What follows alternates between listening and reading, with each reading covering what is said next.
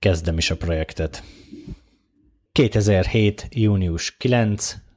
Péntek, Gáfi Csaba vagyok, és ez a HVS Weekly. Itt van velem Hlács Ferenc és Asztalos Oliver. Üdvözlet! Sziasztok!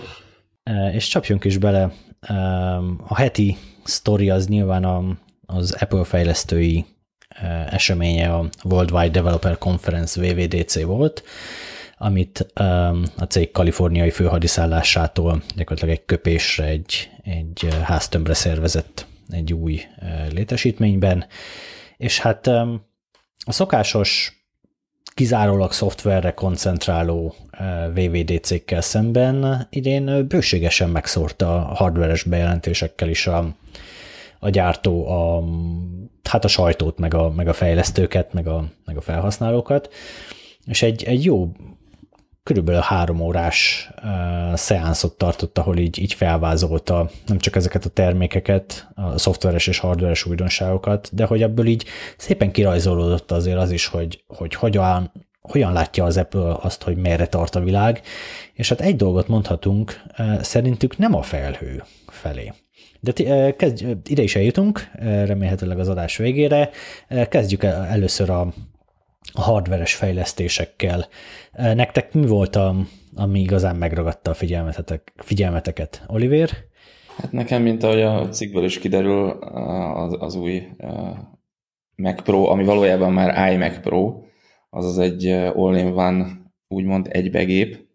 Ugye ez már elég régóta esedékes volt, hogy egy újabb csúcskategóriás munkaállomást jelentsen be a a cég, ami ugye egy asztali PC gyakorlatilag, és hát én azt kell, hogy mondjam, hogy részemről abszolút megérdemelnek minden pozitívum, vagy pozitív kifejezést, ugyanis mindent belepakoltak, ami csak belefért. Tehát ez a, a, a mindent bele, ami csúcs létezik, vagy ki fog jönni így a következő pár hónapban, azt, azt beletöltötték ebbe a, a 27-es iMac méretű gépbe, erre amúgy van idejük, ha jól emlékszem, azt mondták, hogy decemberben lesz ez a termék csak elérhető. Igen, igen. Hát gyakorlatilag ez, bejelentés igen. helyett most egy ilyen sneak peek-et tartottak. Hát, de ez, ez szerintem jó, mert elmondtak róla minden uh, fontos részletet, úgyhogy uh, ennek fényében már tudhatja a potenciális vásárló, hogy ezt most érdemes megvárni, vagy sem. Mondjuk azért minden nem, mert ugye csak az alapár ismert, tehát 5000 dollárral indul, de hogy mondjuk a csúcs kiépítés mennyi lesz, azt nem lehet még pontosan tudni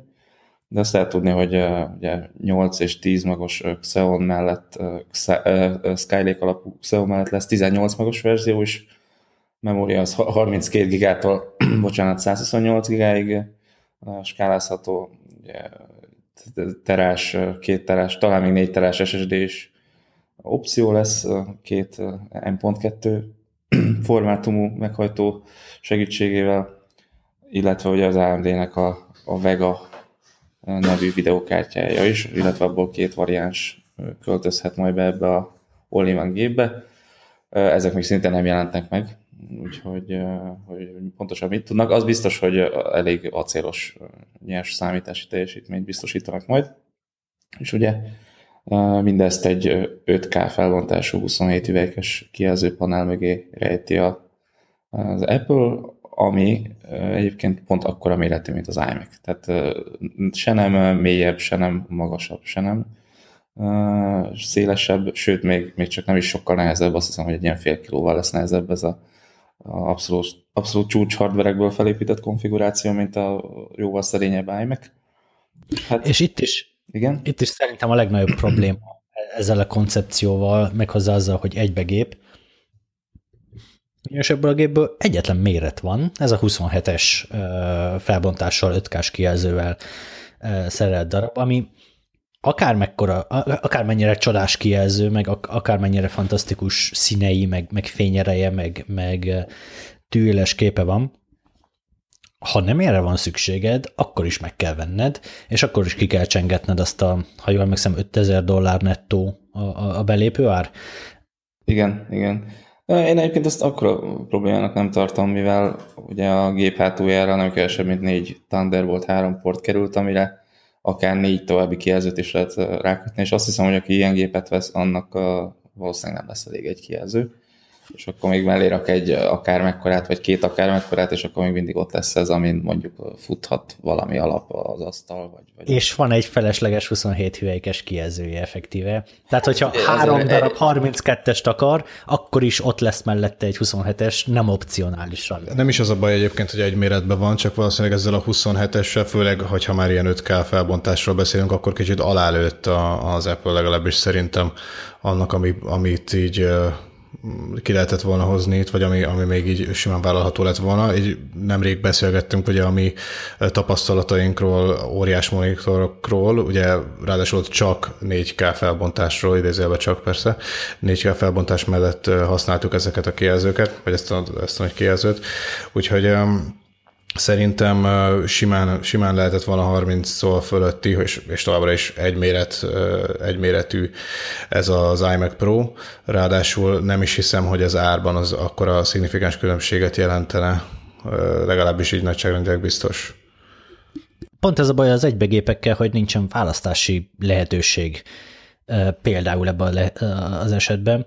Ugye például, ha csak a sima iMac-eket nézzük, mindjárt arról is szót ejt majd Oliver, akkor is 21,5 és 27 hüvelyk a, a választási lehetőség. Tehát a 21,5 az oké, okay, hogy 4K kijelző, és, és a, a, a, a chipipar csodái vannak mögötte, de ez 2017-ben akárhogy is egy viszonylag parányi kijelző. Um, és oké, okay, hogy lehet ezt bővíteni, de ezt a kijelzőt kötelező módon meg kell venned, amikor iMac-et veszel. Ami szerintem probléma, és a koncepciónak egy súlyos hibája. Amit mondjuk orvosolhatott volna azzal a, a, az Apple, hogy mondjuk van 22, 27, 32 és 40, de nincsen 32 és 40, úgyhogy ez ilyen, ilyen erősen 2012 pozitív ez a line-up szerintem. Hát én azt gondolom, hogy a legtöbb helyre elég az a 27-es, gondolom, hogy ezért választották ezt a méretet. De nyilván egyszerűbb lett volna berakni egy nagyobb kijelző mögé, mert akkor ugye még több hely marad arra, hogy elrendezgessék az alkatrészeket. Valamiért azt gondolták, hogy ez a 27 az ilyen sweet spot, a legtöbb irodában, meg a legtöbb stúdióban ez így, ez így pont jó, és aki kell egy nagyobb, az majd vesz mellé egy akár mekkorát, ezt meg mellé rakatja, vagy, vagy befordíthatja, ugye már külön monitort nem gyárt az Apple, viszont azért az, tényleg az 5K felbontású az azért nem rossz, nem rossz képesség, nem sok 5K felbontású monitor van. Kíváncsi leszek, hogy az iMac-et használók mit fognak erre mondani, nem nagyon olvastam is sok véleményt, de meg fogok kérdezni egy-két grafikust, hogy mondjuk nekik ez így megfelelne a 27 hüvelyken. Én azt gondolom, hogy igen, mert tehát elsősorban a felbontás számít, ezeknek a, a szakembereknek, és csak utána a, a, a. Szerencsére van ennél sokkal előremutatóbb és szerintem elképesztően menő kezdeményezése is a, az Apple-nek hardverekben, méghozzá az, hogy most már hivatalosan támogatottak lesznek az operációs rendszer következő kiadásától, a High Sierra-tól fogva, a külső GPU-s házak. Tehát ha te veszel egy 13-as MacBook Pro-t, vagy veszel egy 15-ös MacBook Pro-t, akkor nem vagy annak a grafikus teljesítményéhez láncolva még tart a gép, hanem igenis meg tudod azt csinálni, hogy, hogy amikor otthon akarsz játszani, vagy az irodában akarsz rajta nem tudom mit renderelni, vagy, vagy machine learning algoritmusokat futtatni, vagy bármit, amit GPU-val lehet gyorsítani, akkor rá tudod kötni végre a hordozható mekedre a külső GPU-t eh, Thunderbolt 3-an Apple által eh, támogatott módon. De saját ilyen GPU tartót az Apple tudta már nem csinált, tehát hogy ezt valamilyen külső eh, gyártótól kell beszerezni, vagy valamilyen kiegészítő gyártótól. Igen, ez így van, legalábbis eddig nem dobtak piacra ilyen kiegészítőt. Gyanítom, hogy nem is fognak, ha ha most nem tették meg. Még szűkös a kínálat, de pont a computex jelentettek be több ilyen kis dobozkát, és köztük a Gigabyte is, hogy elég ilyen kompakt kis, kis boxot. Nem néztem utána még, hogy milyen kritériumoknak megfelelni. Gyanítom, hogy lesz majd egy lista, amit a Apple kiad, hogy ezek a modellek leteszteltek, biztos, hogy működik, és akkor majd célszerű lesz azokat megvásárolni. Most van egy modell, ugye, amit a az Apple már a fejlesztői kitként ajánl a, a vásárlóknak. Ebben RX 580-as GPU van, AMD RX 580, és egy valamilyen S logó van a, a dobozon, és ez gyakorlatilag talán az Apple-től így meg is lehet ilyen developer kitként venni. Ezt az Apple a VR fejlesztőknek szánja, de alapvetően alapvetően más is használhatja ezt, tehát nem nincsen benne semmi VR exkluzív, ez egy GPU, amit, amit kívülről rá lehet kötni. Ki, kinek van ilyen külső enclosure-ja, amin ilyen elnyújtott S betű van, nem, nem ismerem ezt a logót. Fogalmam sincs, hogy ez kinek a cucca nem, nem ugrott be egy elsőről, lehet, hogy valami OM termék. Azt tudom, hogy az Asusnak van aranyáron, de, de ez biztos, hogy nem ez, mert azért nagyon fancy gamer külsőt kapott, aminek semmi köze ez a visszafogott Apple-féle megközelítéshez. Na jó, de... És ez 600 dollár, bocsánat, azt, azt nem mondtam. Tehát a 8 gigás RX 580 dobozzal együtt, a Sonnet, bocsánat, a Sonnet externál um, GPU. Hát 600 a... dollár az még nem is olyan horribilis. Ez egy nagyon baráti, tehát hogy konkrétan vannak gyártók, akiknál csak a doboz közel ennyibe kerül. Ami azért így nem, nem rossz. Igen. Na és persze egyébként ez a külső ház nem csak a megbukokra köthető rá, hanem például a frissített imac is. Hát itt olyan egetrengető változások nem történtek, nincs messze olyan izgalom, mint a iMac Pro-nál, ugye ott a 21 és fél, ami szerintem tényleg az, az már nagyon kicsi méret, és a 27-es, ugye?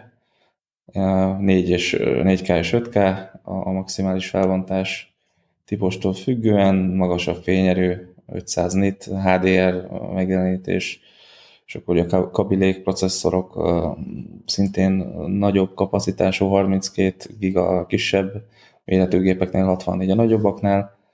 Ugye itt is friss volt a GPU is, a Radeon Pro 555, 560, vagy 575, 75, vagy 580 lehet a mérettől, illetve nyilván opciótól, felártól függően illetve hát ugye még a, a, itt a Fusion Drive, ami a hibrid SSD plusz HDD kombót jelenti, az a, az, az alap háttértár, de lehet SSD-vel is kérni. Thunderbolt 3, ahogy mondtam, két portal, mm, egy, egy kis ilyen kis, kis kellemes, de nem túl nagy léptékű fejlesztések történtek, amit úgy engedett a technológiai fejlődés, pontosabban a partnergyártók, az Intel és a AMD azt meglépték. Nekem azért ez így eléggé 2016 szó, tehát hogy nem kellett volna idén már egy, egy 1060-at, 1070-et, 1080-at esetleg beletolni ezért az árért ezekbe a gépekbe? Hát lehet, hogy kellett volna, csak ugye a AMD-vel van szerződésük, nekik meg se 1060-juk, se 1080-juk nincs. Majd ugye most jön a Vega, az lesz olyan kaliber. Nincs, nincs kizárólagos szerződésük szerintem. Hát Tehát eddig a, is voltak Nvidia-s gépeik. Régebben voltak, de figyelj, az elmúlt egy vagy két évben már csak Radeon jöttek ki, nem ismerem a, nyilván nem publikus, hogy milyen szerződésük van, de gyanítom, hogy valami olyasmi, mint az intel hogy hát ha nem is sziklaszilárdan exkluzív, de gyanítom, hogy olyan kedvezményeket kapnak, ha csak Radeont vesznek, ami miatt nem éri meg ugrándozni. És ugye mivel, mivel a, a Mac felhasználó közönségnek így nem nagyon van más opciója, hogyha akar fejleszteni, már ha, ha csak nem uh, tér vissza Windowsra esetleg valaki, ami azért mondjuk egy, hosszú éves használat után nem jellemző szerintem, akkor gyakorlatilag ez vannak kötve. Úgyhogy, de, de lesz opció, hát ez tény, hogy, hogy késik elég sokat, de lesz itt is 1060-1070 meg 1080 szintű megoldás szerintem, ugye a Mac Pro-val, iMac Pro-val decemberben jön, gondolom a imac a sima imac is megkapják ezt a frissítést, majd hát a jövő tavasszal mondjuk. Addig is ugye ott van a külső GPU, ha, ha valakinek majd nagyon fog kelleni, vesz egy szerény... Amihez? amihez az Nvidia ugye már be, korábban bejelentette, még a hivatalos támogatás bejelentése előtt, hogy kínál majd külső GPU-khoz drivereket, tehát lesznek macOS-es driverek Nvidia-s külső GPU-khoz. Így van, úgyhogy aki hajlandó külső GPU-t rákötni, az választott majd Nvidia-t is, de úgy gyárilag beépítve csak Radeon, ami most jelen pillanatban valóban handicap bizonyos esetekben. Akkor menjünk mobilabb irányba. Ugye megbukok is frissültek, itt is ilyen hasonló kaliberű kis fejlesztésekről lehet beszélni, mint az iMac esetében. A, a MacBook ugye ez a kis vékony, nagyon könnyű 12 hüvelykes Retina MacBook, ahogy más néven nevezik, megkapta a kabilék processzorokat, ugye ez nagyobb órajel, HEVC kódolás, natív támogatása, ugye az, ami azt jelenti röviden, hogy a 4 k videókat simán le tudja játszani már minimális processzor terhelés mellett. Azt hiszem, hogy a, igen, a memória órajel emelkedett, akkor az SSD frissült, hogy pontosan ez mit jelent, azt még nem lehet tudni. Mindezt ugye változatlan áll mellett. Én baromi kíváncsi vagyok egyébként, hogy kabilékkel mit tud ez a MacBook. Ugye járt nálunk még annó az első verzió, ez a Broadwell-es, hát az, az, az azért voltak problémák baromira. Nem tudtak kiszolgálni. Igen, igen, hát nem tudtak kiszolgálni az a kis Broadwell első generációs kórem. Na, kíváncsi lennék, hogy a kabilék az már tud-e annyit, hogy ezt kényelmesen lehet használni. Mondjuk egy egyszerű birodai munka mellett, egy kis webszerkesztés, kis képszerkesztés, kis ez az kis amaz, ezt úgy majd alkalmattán igyekszünk megnézni. MacBook Megmondom őszintén, igen. én sokkal izgatottabb vagyok, hogy a sima MacBook, tehát a Pro, a sima MacBook az uh, egy frissített uh, billentyűzetet kapott, és ezt a, a kattogós uh, számológép billentyűzetet uh, gyakorlatilag kvázi kivezeti onnan a, az Apple, és a tesztek szerint, ugye megjelent most már pár teszt erről a harmadik generációs MacBookról, és sokkal hasonlóbb a billentyűzet az új MacBook Pro-kéhoz. Ez is ilyen ollós mechanikát használ, mint az előző MacBook, de egy picit hosszabb úton jár, egy picit kevésbé kattog, tehát pont annyival lett jobb, hogy már használható a a szinte használható helyett. Nekem ez volt az egyik legnagyobb problémám vele, úgyhogy, úgyhogy én emiatt nagyon izgatott vagyok, és szeretném minél hamarabb kipróbálni ezt. Már csak uh, még egy Thunderbolt port kéne a gép másik oldalára, és akkor azt mondom, hogy köszönjük szépen. Tényleg sikerült eljutni négy generáció alatt arra a szintre, hogy hogy jó, jó lett ez a kis koncepció, talán majd, de, de azért mondjuk az Apple nem olyan, hogy ilyenekbe csak beleugorjon, úgyhogy ez azért nem maradt, Maradt normális billentyűzetű MacBook is, ugye a MacBook Air még, még kapkod ugyan a levegő után, de még életben van, tehát hogy, hogy jól emlékszem, hogy, hogy itt, itt is jött valamilyen minimális processzor frissítés. Így van, hát annyi történt, ezt kinyomoztuk egy perc 30 másodperc alatt, hogy az Intel a i5 5250U típusú processzornak a forgalmazását hamarosan befejezi, és azért kénytelenek voltak a 53U típusút betenni helyett, ami 200 MHz magasabb óra jelen jár. Mindezt változatlan ár mellett még így piacon tartja az Apple. Ugye ez a legolcsóbb MacBook továbbra is. És ez jó, meddig marad meg? Hát ezt, a vonal szerintetek? Le, lehet, hogy még az Apple sem tudja. Ja, attól tartok, hogy csak találgatások vannak ezzel kapcsolatban. Nem Ameddig tudom. igény van rá, addig, addig valószínűleg gyártásban. Meg amíg, amíg lesz hozzá processzor. Most azért úgy néz ki, hogy még egy pár évig lesz, úgyhogy szerintem én azt mondom, hogy ez 2020-ig, ha, ha az Apple nem dönt úgy, akkor a piacon maradhat.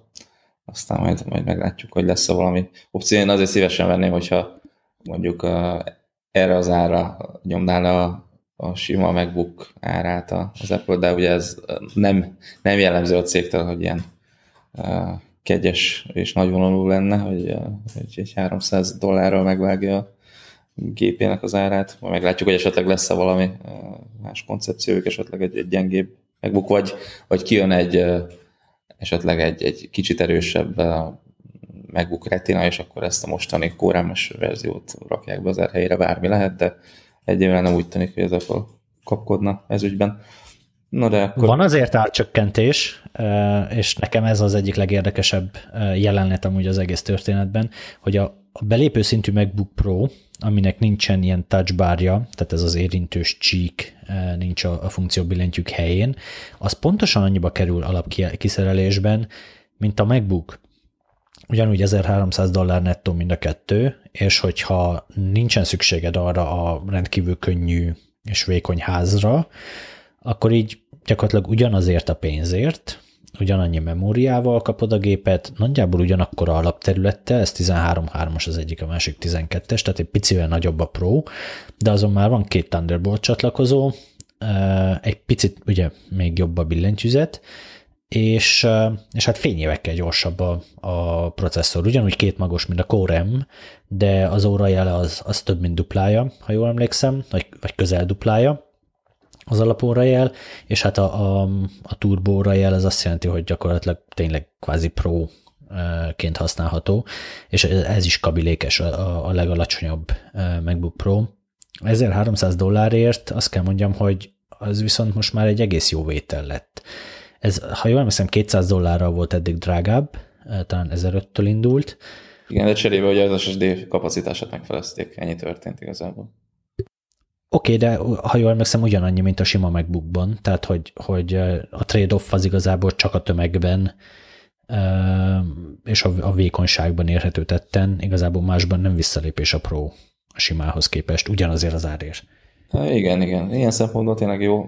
Most így mondod, az is lehet, hogy ez a, ez a kis elcsökkentés az előszele annak, hogy a, a MacBookot berakják majd az R helyére, egy hasonló elcsökkentés mellett, meglátjuk. De egyébként az tény, hogy így 1300 dollárért ez, ez nem olyan rossz vétel, úgy, hogyha mondjuk mellé rakjuk a, a ThinkPad karbont, meg a, a XPS-eket, úgy már egész, egész jó, egész jó. Ez itthon egyébként kereken 500 ezer forintba kerül, ezt most megnéztem az apple.hu-n. Az azért egy eléggé eléggé meredek összeg azért, akárhonnan nézzük. De ha már ott tartottunk, hogy nem frissül igazából valószínűleg soha többé az ér, akkor van még egy modell, ami valószínűleg soha többé nem frissül már, ez pedig az iPad mini 4. Valószínűleg ezzel ér véget a, a kis iPad generáció, vagy, vagy világat, tehát a 7,9 hüvelykes modell az valószínűleg ez marad gyártásban addig, amíg, amíg van rá kereslet, aztán szépen fokozatosan kivezeti a, az Apple. Erre utal az is, hogy, hogy ugye a mini volt eddig az olcsó modell a, a felhozatalban, de ma már a sima iPad, amit most már csak iPadnek hívnak, ez ugye az Air helyére érkezik gyakorlatilag a, a piacra. Ez ez lényegesen olcsóbb, ez 330 dollár nettó, Magyarországon 133 ezer forint, miközben a Mini 4, ami lényegesen gyengébb, abból viszont nincsen 32 gigás verzió, mindegy, annak a, belépő szintje viszont 162, 163 ezer forint, tehát az iPad, a 9,7-es az lényegesen olcsóbb is, és, és lényegesen modernebb belsővel is rendelkezik. Nekem ez arra utal, hogy, hogy az iPad mini 4 az, az valószínűleg az utolsó mohikán lesz a mini sorozatból, és ezeket a 8 hüvelykes iPad-eket ki fogja vezetni az Apple. Nem nagyon értem, hogy miért, mert igazából legalábbis amit a, a hazai kereskedők mondtak nekünk, az, az hogy a, a mini sorozat volt messze a legkelendőbb itthon.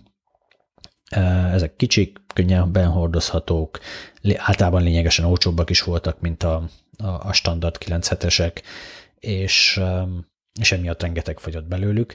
És látva azt, hogy a, az iPad-ek értékesítése folyamatosan esik vissza, én azt mondtam volna, hogy, hogy inkább ezt a, a népszerű modellt próbálja majd megtolni a, az Apple, de nem ebbe az irányba mutat a, az iPad-ekkel a, a, az Apple stratégiája, ők inkább a produktivitás felé um, szeretnék elvinni ezt a, a modell sorozatot. Ti hogy látjátok ezt? Szerintem annak, hogy itthon az iPad mini a legnépszerűbb, egy nagyon triviális oka van, még pedig az, hogy az volt a legolcsóbb típusa, hogy a MacBook Air a legnépszerűbb, mert az a legolcsóbb, úgy volt az iPad mini a legnépszerűbb, ugye egy árérzékeny piac vagyunk azért erősen, és nem gondolom azt, hogy mondjuk a fejlettebb nyugati országokban, ahol kicsit jobban el vannak keresztve a, népek ott ez lenne a, a legnépszerűbb típus.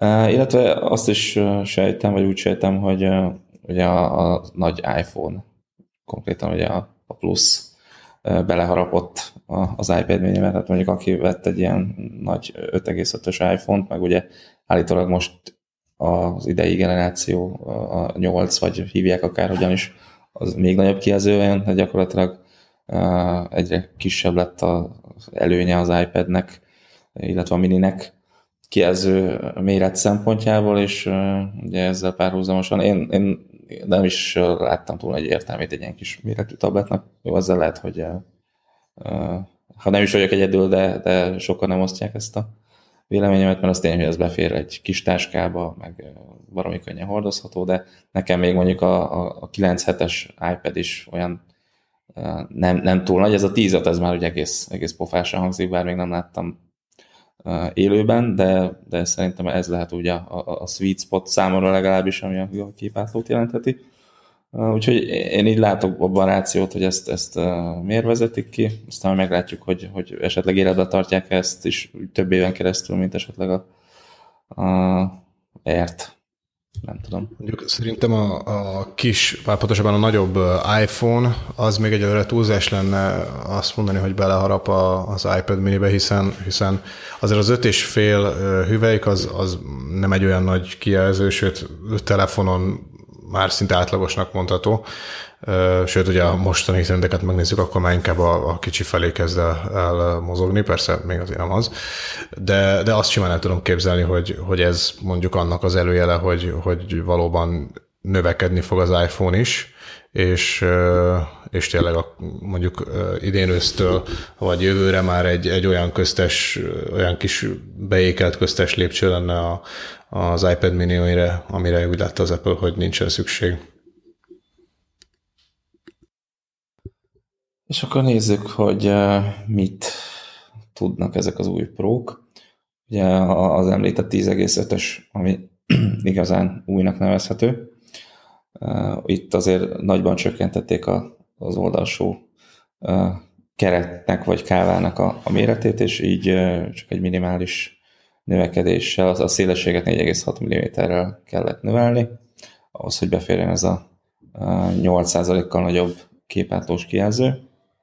Ugye a méret mellett nőtt a fényerősség is egészen 600 nitre sikerült felsorolni, így már a HDR tartalmakat is lejátsza. Plusz még ami érdekes, ez így tabletnél egy eddig még nem látott funkció, hogy már 120 Hz-ig is felmelt a képfrissítés, ami egyébként dinamikusan változik. Ez például játékoknál vagy rajzolásnál lehet jó, ugye a iPad Pro mellé már lehet venni ceruzát is, és azt állítja az Apple, hogy mivel sokkal gyorsabban jelennek meg a ceruza által bevitt vonalak vagy pontok, ezért könnyebb használni, vagy vagyok felhasználó élményt nyújt, ezt majd akkor tudjuk megerősíteni nyilván, hogyha esetleg kapunk ebből a típusból valaha. És ami érdekes még, hogy ezzel a iPad Pro-val debütálta az új processzor, hogy az A10X névre hallgat, amiről azért sok mindent még nem lehet tudni.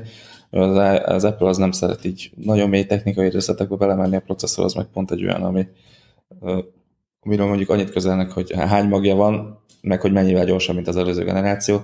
Na most így az utóbbi szempontjából azért van itt egy kis kavar, mert az Apple azt állítja, hogy 30%-kal gyorsabb, mint az A9X, úgy, hogy egy maggal több van benne, tehát hogy 50%-kal több mag, de 30%-kal nagyobb teljesítmény, ami azt jelenti, hogy a magonkénti teljesítmény elvileg csökken, de én már olyat is olvastam, hogy valójában ezt a magonkénti teljesítményre értették, csak nem mondták, úgyhogy van itt egy kis kavar, ami meglátjuk, hogy a gyakorlatban mi. Minden esetre azért az is meglepő lenne, hogyha magonként sikerült volna 30%-ot előre lépni, úgyhogy ugye plusz egy mag van benne az előző generációhoz képest, meg az is, hogyha hogyha plusz egy maggal, úgyhogy lehet, hogy az igazság valahol a kettő között lesz majd ezt a, a mérésre fogják megmondani, hogyha leszállították az első darabokat, és ugye kézbe veszik a, a felhasználók, akkor nyilván lefutnak majd a geekbenchek és hasonlók, és akkor majd abból kiderül.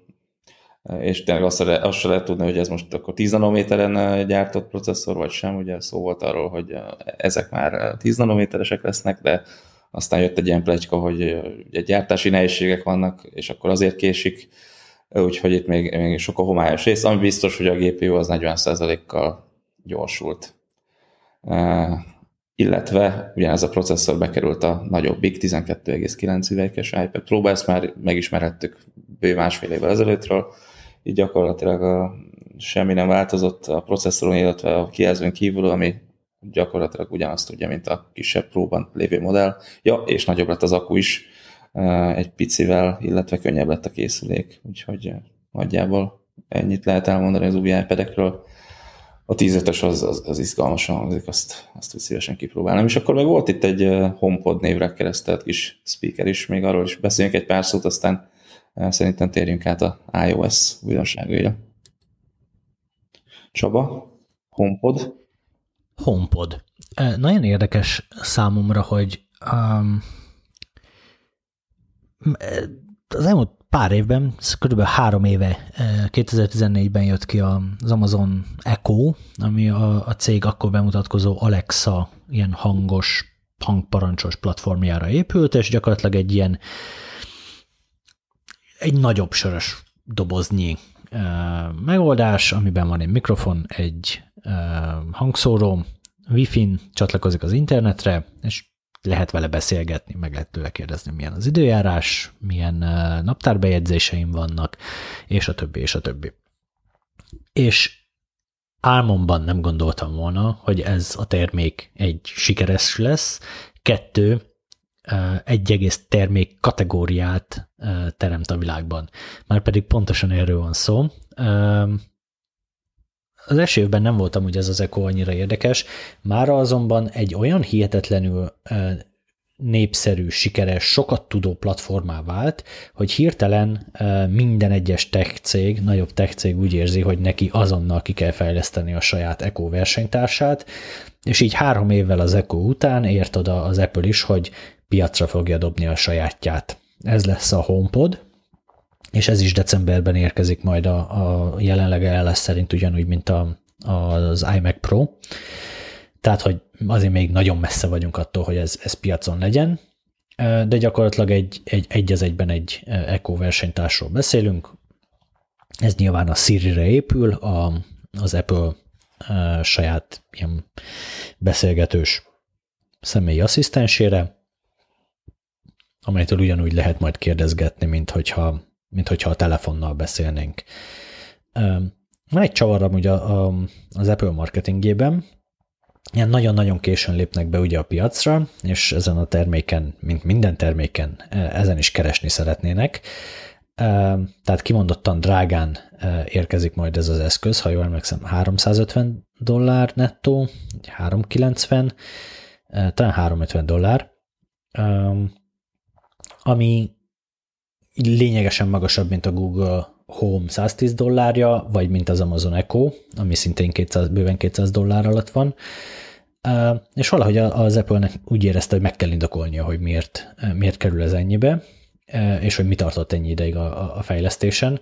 Úgyhogy nagyon érdekes módon az Apple a hangminőségre hegyezte ki ezt a terméket, és a, gyakorlatilag a, a teljes marketing üzenetet erre az egy elemre hegyezte ki. Van benne fejlesztés valóban, nagyon-nagyon érdekes ilyen hangzás szempontjából ez a HomePod, tehát a nagy, kiel, nagy kilengésű ményomó mellett hét csipogó található benne, és az egésznek a vezérlését, tehát a hangrendszer vezérlését egy A8-as rendszercsipre bízta, ezek az iPhone-ból ismert csipről van szó, kimondottan nagy teljesítményű darab. Tehát érdekes a kérdés, hogy egy hangszóróban ami alapvetően egy, egy, egy online felhős szolgáltatásnak a kimenete, mi szükség erre, és megmagyarázza az Apple, azért van szükség erre, mert ahogy letesszük a HomePodot, és behangoljuk ezt, ő felméri maga körül a környezetet, és meghatározza, hogy hol vannak hozzá közelebb falak, és hol vannak távolabb. És az a, a, a csipogók ugye körben vannak a, a házban, tehát ahogy a fal mellé tesszük, értelemszerűen ezeknek egy része a hallgatóság fele, a szoba fele fog mutatni, egy része pedig a fal fele. És a rendszer, a, az eszközön futó rendszer gondoskodik arról, hogy a háttérhangokat, amelyek tipikusan a zenében a háttérhangok, a vokáltól bizonyos hangszerekig, azok a hátsó csipogókon keresztül szóljanak, és ahogy ülünk a, a szobában, a, a falról visszaverődve ér hozzánk ezek hangja, ami így, így megtölti a szobát, és egy, egy, egy ilyen háttér hangképet kap, miközben a vokál és egyes szóló hangszerek, azok meg az előre mutató, a szoba fele mutató csipogókról fognak szólni, ami egy sokkal közvetlenebb hangképet teremt. És azt mondja az Apple, hogy ezzel a, a kettősség, illetve hogy nyilván még vannak más interakciók is a, a, a különböző hangsugárzók között, ezzel egy egészen más hangélményt biztosít ez a hangszóró, és gyakorlatilag egyetlen ilyen eszközzel, kvázi egy, egy 5.1-es vagy 7.1-es hangrendszerhez fogható hangzásvilágot lehet teremteni. Érdekes, hogy, hogy maga a rendszer az kiegészíthető, tehát nem csak egy homepodot, hanem többet is letehetünk egy szobában. Ebben az esetben ezek összekonfigurálják egymást, meg, meghallgatják egymást, és, és együtt tudnak működni, szinkronban tudnak zenélni, ami így mondjuk 350 dolláros hangszóróból azért már így kettő, három, négyet letenni egy szobába, az, az már így elég komoly érvágás tud lenni, úgyhogy vigasztaljon a tudat, hogy akár egy is egész jól tud szólni.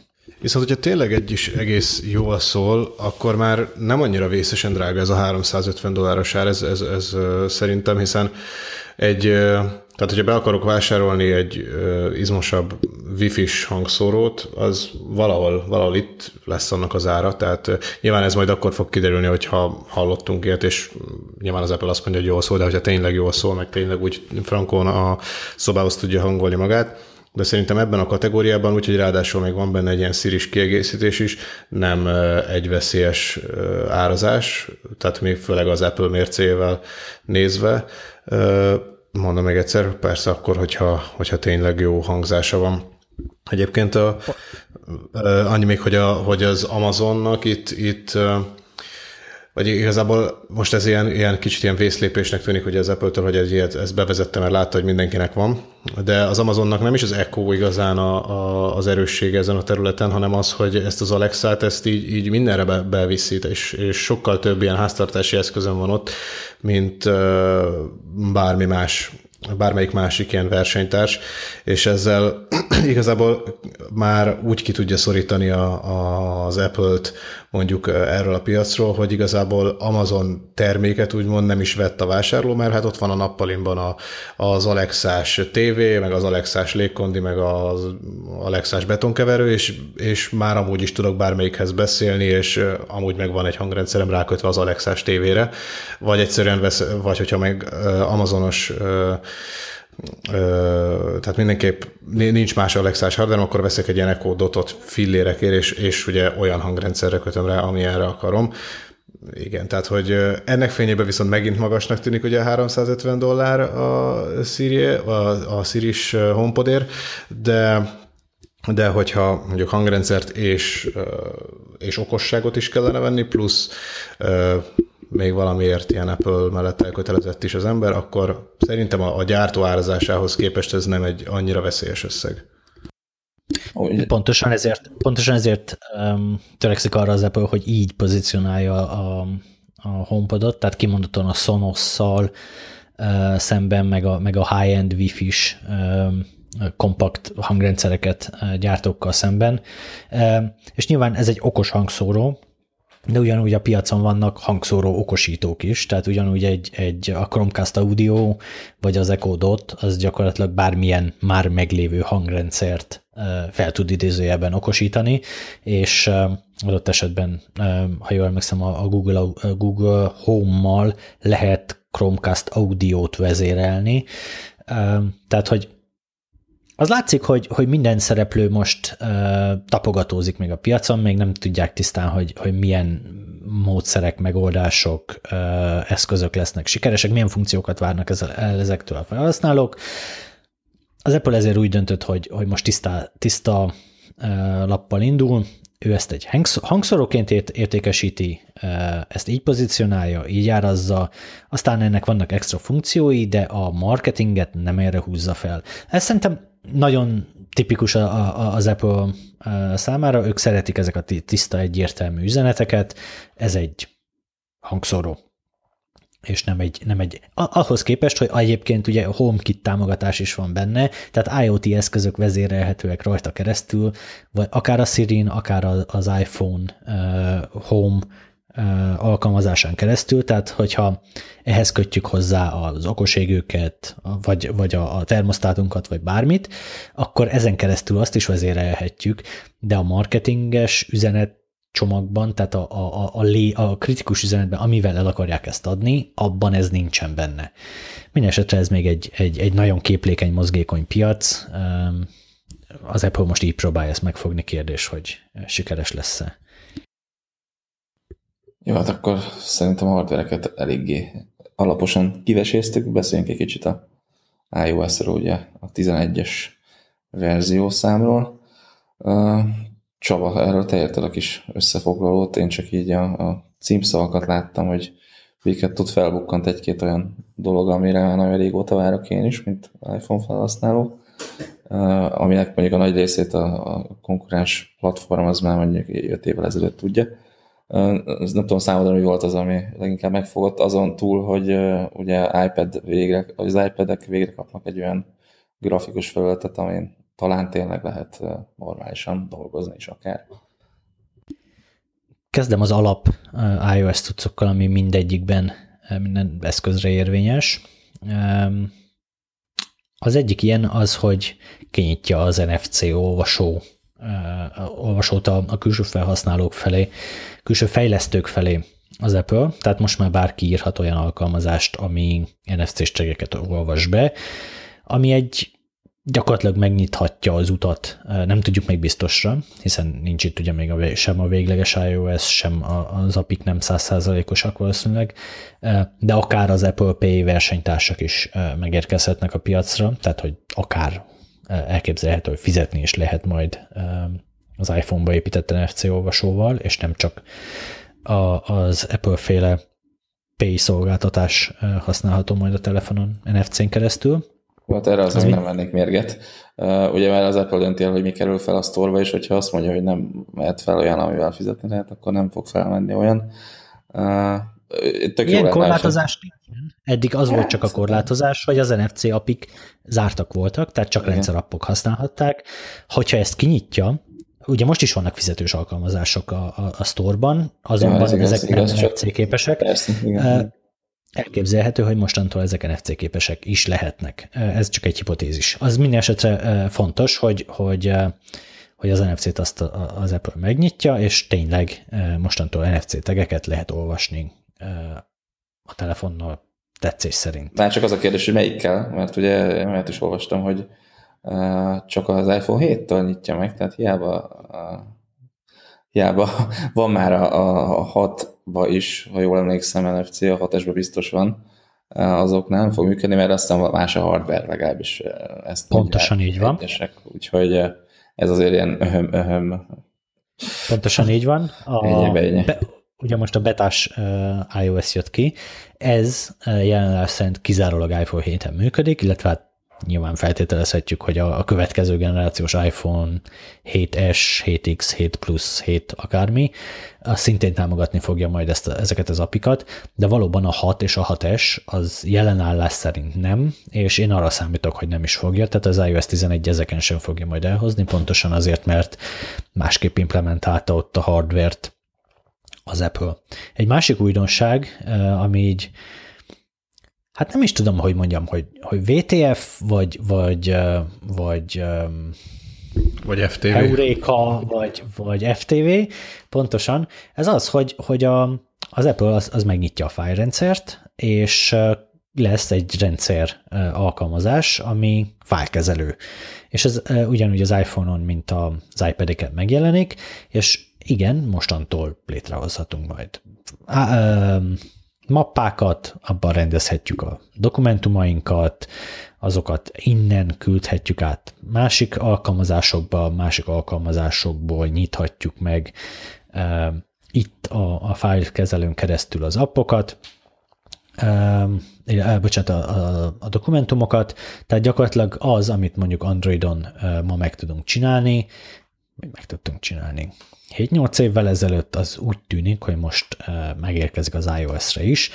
Uh, ez nyilván iPad-en még egy fokkal fontosabb, uh, ott a már említett új GUI az, az erre nagyon támaszkodik majd, de iPhone-on is megnyílik ez, és lehetőség lesz ezt használni.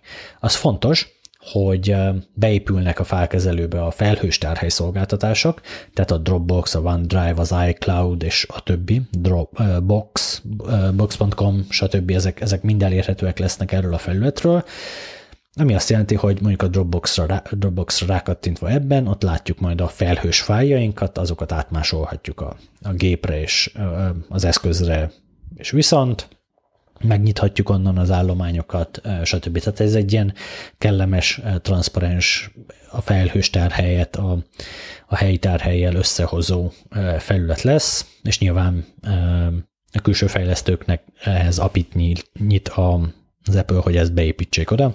A Microsoft és a Dropbox már ugye be is jelentette, hogy ők azonnal fogják támogatni OneDrive-on, illetve Dropbox-ban, de gyakorlatilag az összes többi felhős tárhelyszolgáltató is első perctől ott lesz majd itt ezen a felületen. A harmadik, ami, ami nekem még, még érdekes, és, és ez is ilyen brutálisan androidos beütés, ez a Control Center, ugye ez a, az a kezelő felület, ahol a különböző kapcsolókat így gyorsan elő lehet húzni a, a kijelző aljáról. Lehet például a Wi-Fi-t kapcsolgatni, vagy a, a, az automatikus elfordulást, vagy az éjszakai módot, vagy a lámpa, a, a,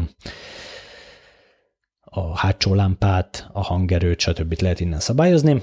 Na és ez e, most egy teljesen új felületet kapott, ezt korábban ugye szétdobta több kijelzőre az iOS 9-ben talán, vagy 10-ben e, több kijelzőre húzta szét az Apple, most ez e, visszakerül egyetlen kijelzőre, tehát nem lesz a, talán a, a, a zenés felületet kell lapozni, ezt te Oliver jobban tudod. Igen, most a zenét kell. Igen, igen, igen. Igen, na az visszakerül a, a egy, egyetlen ki, kijelző lesz, és itt gyakorlatilag ilyen pontosan ugyanolyan ilyen kis mappák lesznek, mint amúgy a, az appok felületén van, tehát hogy a rendszerbeállításokat egy külön mappába tárolja a rendszer, ahol mondjuk négy kapcsolót azonnal látunk, és ha hosszan nyomunk a, erre a kis mappára, akkor még előjön kettő, vagy három, vagy négy. Az igazi uh, sztori nekem ebben az egészben az, hogy a felhasználó választja ki, hogy milyen kapcsolókat tesz ki erre a felületre, és ez így gyakorlatilag a, a testre szabás non plus ultrája iOS-es környezetben. Ugye eddig a, eszi nem eszi nem kap mást alapon, itt azok a gombok voltak kint, amit az Apple jónak látott kitenni. Tehát, hogyha például valaki gyakran használta a Wi-Fi hotspotot, tehát, hogy telefonról osztotta meg más eszközei felé a mobilnetet, akkor azt kellett keresgélni a, a beállítások menüben. Mostantól van lehetőség arra, hogy ezt kitegyük ebbe a menübe, és gyakorlatilag egyetlen mozdulattal előhúzzuk ezt a gombot, és bekapcsoljuk a, a hotspotot. Szó 2007 Such Innovation, és a többi. Igen, ez nagyon, nagyon, kellett, nagyon kellett egyébként ez már, úgyhogy ez kifejezetten örülök, hogy ezt végre-végre megcsinálták. Um, mindjárt rátérek az iPad specifikus dolgokra is, ha még lesz időnk rá. Egy dolgot viszont kiemelnék, és ez egy annyira tipikusan Apple fejlesztés, hogy ezért, ezért viszont jár a felállva tapsolás, legalábbis részemről, ez pedig a vezetésmód. Az iPhone folyamatos ugye használja a szenzorait, és azokból érkező jelek alapján próbálja meg, megpróbálja detektálni, hogy a felhasználó mikor kezdett el vezetni az autóban.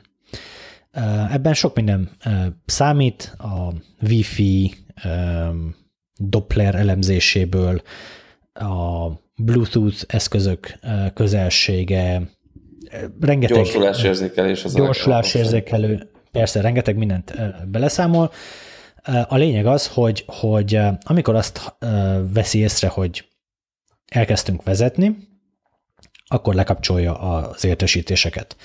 Úgy általában az appok felől jövő értesítéseket. Ha jól tudom, az SMS meg a, a hívás ilyenkor is mindig átjön, de az ilyen um, bugyuta, meg kevésbé bugyuta app értesítések, amik ki, kinyitják ugye a kijelzőt, felvillan a kijelző, megjelenik rajta az értesítés, zümmög a telefon, esetleg zenél is, nem lesz ilyen. Sötét marad a kijelző, a telefon nem szól, hogy uh, értesítés érkezett, se akkor, hogyha valaki ránk csetelt, és ezzel gyakorlatilag egy óriási mentális terhet vesz le a, a, a vezető válláról. Nem kell, nem, nem pillantunk oda folyamatosan mondjuk a kitett kijelzőre, nem zavar, hogy a zsebünkben zümmög, most vajon ez egy fontos értesítés, nem fontos értesítés. Nincs értesítés, vezessél, amikor vezetsz. És ez egy annyira csodálatos fejlesztés, amit, amit én állítom, hogy, hogy csak az Apple mer meglépni.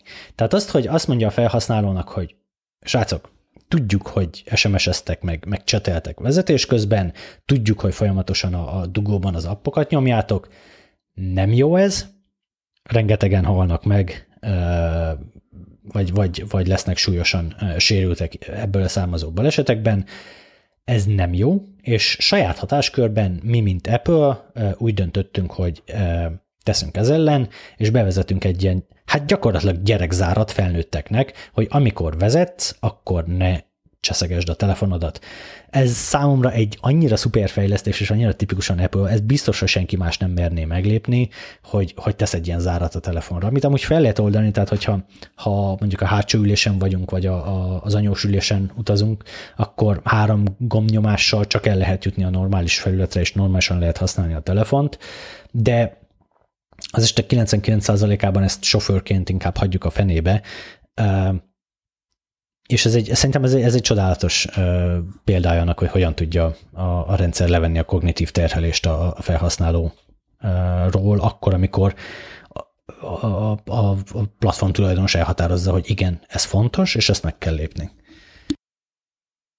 Igen, és akkor még itt jönnek az olyan kis finomságok, amikre én személy szerint szinte régóta vártam, hogy Wi-Fi Analytics, tehát hogy részletesebb Wi-Fi statisztika, illetve ha jól láttam, ez is ilyen abszolút 2017-es innováció, hogy a, a, a adatforgalmat talán végre automatikusan nullázni fogja egy bizonyosan megadott forduló napon, hogy ez is most kerül be, az, az, az számomra teljesen érthetetlen és nonsens, hogy miért kellett ezzel 2017-ig várni. Tehát azért ilyen androidos funkciókat szépen lassan azért átemel ismét csak az iOS, ahogy ez az elmúlt mondjuk két-három verzióban már látható volt. Igazából itt ugye ahogy kezdenek kifogyni a, a fejlesztésekből, úgy kénytelenek ilyen kis apróságokhoz nyúlni, ami, amit én egyébként üdvözlök abszolút, úgyhogy hajrá, hajrá.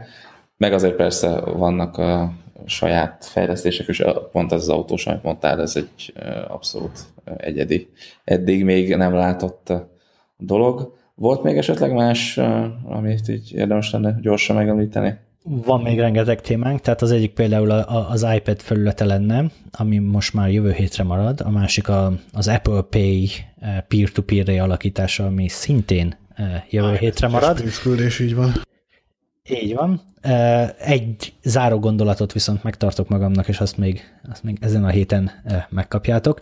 Ez pedig a, a felhő az Apple világában. Ugyanis gyakorlatilag míg a, a, a nagy tech ötös, tehát a, a, az Amazon, Apple, Facebook, Microsoft, Google ötös, ugye gyakorlatilag szinte minden tőlük jön, ami, ami igazán nagy, ötösből négyen már teljesen a felhő fele fordultak, és, és gőzerővel folyik az adatközponti technológiák, fejlesztői platformok, stb. fejlesztése, addig az Apple továbbra is mereven elzárkózik akár a konzumer felhős szolgáltatásoktól, mint az iCloud, akár a, a, attól, hogy, hogy fejlesztőknek nyújtson komoly, um, akár past, akár iast, um, és helyette ez a cég marad hardware-centrikus és kliens szoftver-centrikus. Van iCloud, ott is voltak bejelentések, például az, hogy a 10 dolláros standard árért most már dupla tárhely jár, tehát egy tera helyett két tera, stb. De olyan jelentős változások, amelyek az összes többi cégnél az elmúlt évet, másfél évet uralták, az Apple-nél teljesen, totálisan abszolút hiányoznak. A cég például, és csak ezzel a példával zárom is a, a mai előadást, vagy mai beszélgetést, hogy a cég hogyan képzeli el a gépi tanulást, machine learning.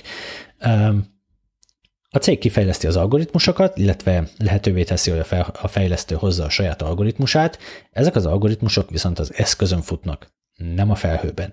Tehát vannak most már machine learning algoritmusok például ahhoz, hogy tárgyakat érzéke, tárgyakat detektálhassunk képen, vagy arcokat detektálhassunk képen. Ezek azonban nem felhősapik, tehát normálisan a, a, akár a Google-ről, akár a Microsoftról beszélünk, ezek úgy működnek, hogy a képet feldobja az alkalmazás a felhőbe, és a felhő meg visszaadja mondjuk azokat a címkéket, hogy ezen a képen látok egy nőt, egy gyermeket, a nőnek a satszolt életkora X, hangulata Y, stb. Tehát visszahoz egy ilyen, egy ilyen cím, címszó sort, amiből így nagyjából a fejlesztő már tudja, hogy, hogy mire van szüksége. Az iPhone esetében, és a, a, úgy általában az iOS esetében ez a telefonon zajlik, semmilyen ilyen adat nem kerül a, a, az Apple felhőjébe. Ehhez GPU-s gyorsítást használ a rendszer, vannak apik, standard apik, amik használhatóak, ez a rendszer része, azonban minden 100%-ig helyben fut.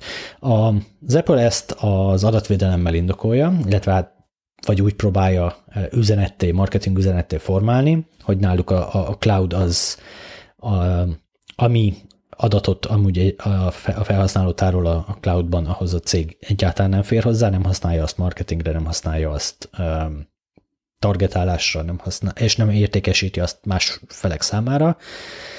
A másik oldalon viszont ez egy óriási probléma a cég számára, hiszen így nem jönnek azok az adatok, aminek alapján jobb terméket lehetne fejleszteni, vagy tökéletesíteni lehetne ezeket az algoritmusokat. És oké, okay, hogy a, a, a Google a, a gonosz sok értelemben, mert, mert ezeket az adatokat nagyon agresszívan felhasználja, de ez megnyilvánul abban is, hogy, hogy elképesztően jó online szolgáltatásokat tud nyújtani, például a, a Google Photos, ami egyébként ugye a, az Apple, a Google számára gyakorlatilag a legjobb példája annak, egy ilyen ideális példája annak, hogy mi mindenre lehet használni a gépi tanulást, és hogy milyen konzumer uh, csodákat lehet azzal már ma 2017-ben uh, megcsinálni. És ez, ez az Apple számára egyszerűen nem érhető el. Nagyon érdekes, hogy, hogy ez a felhős averzió, meg, meg a, az adott averzió az Apple számára így hosszú távon milyen hátrányt, vagy milyen piaci előnyt jelent. Nagyon érdekes, érdekes lesz ezt látni a jövőben. Oké, okay, én ezzel el is haraptam. Van még valakinek valami hozzátenni valója? Hát az, hogy kellemes hétvégét mindenkinek. Kellemes hétvégét mindenkinek. Én Gálfi Csaba voltam, itt volt velem. Asztalos Oliver. És lesz Ferenc. Sziasztok! Köszönjük szépen a figyelmet, és jövő héten találkozunk. Hello!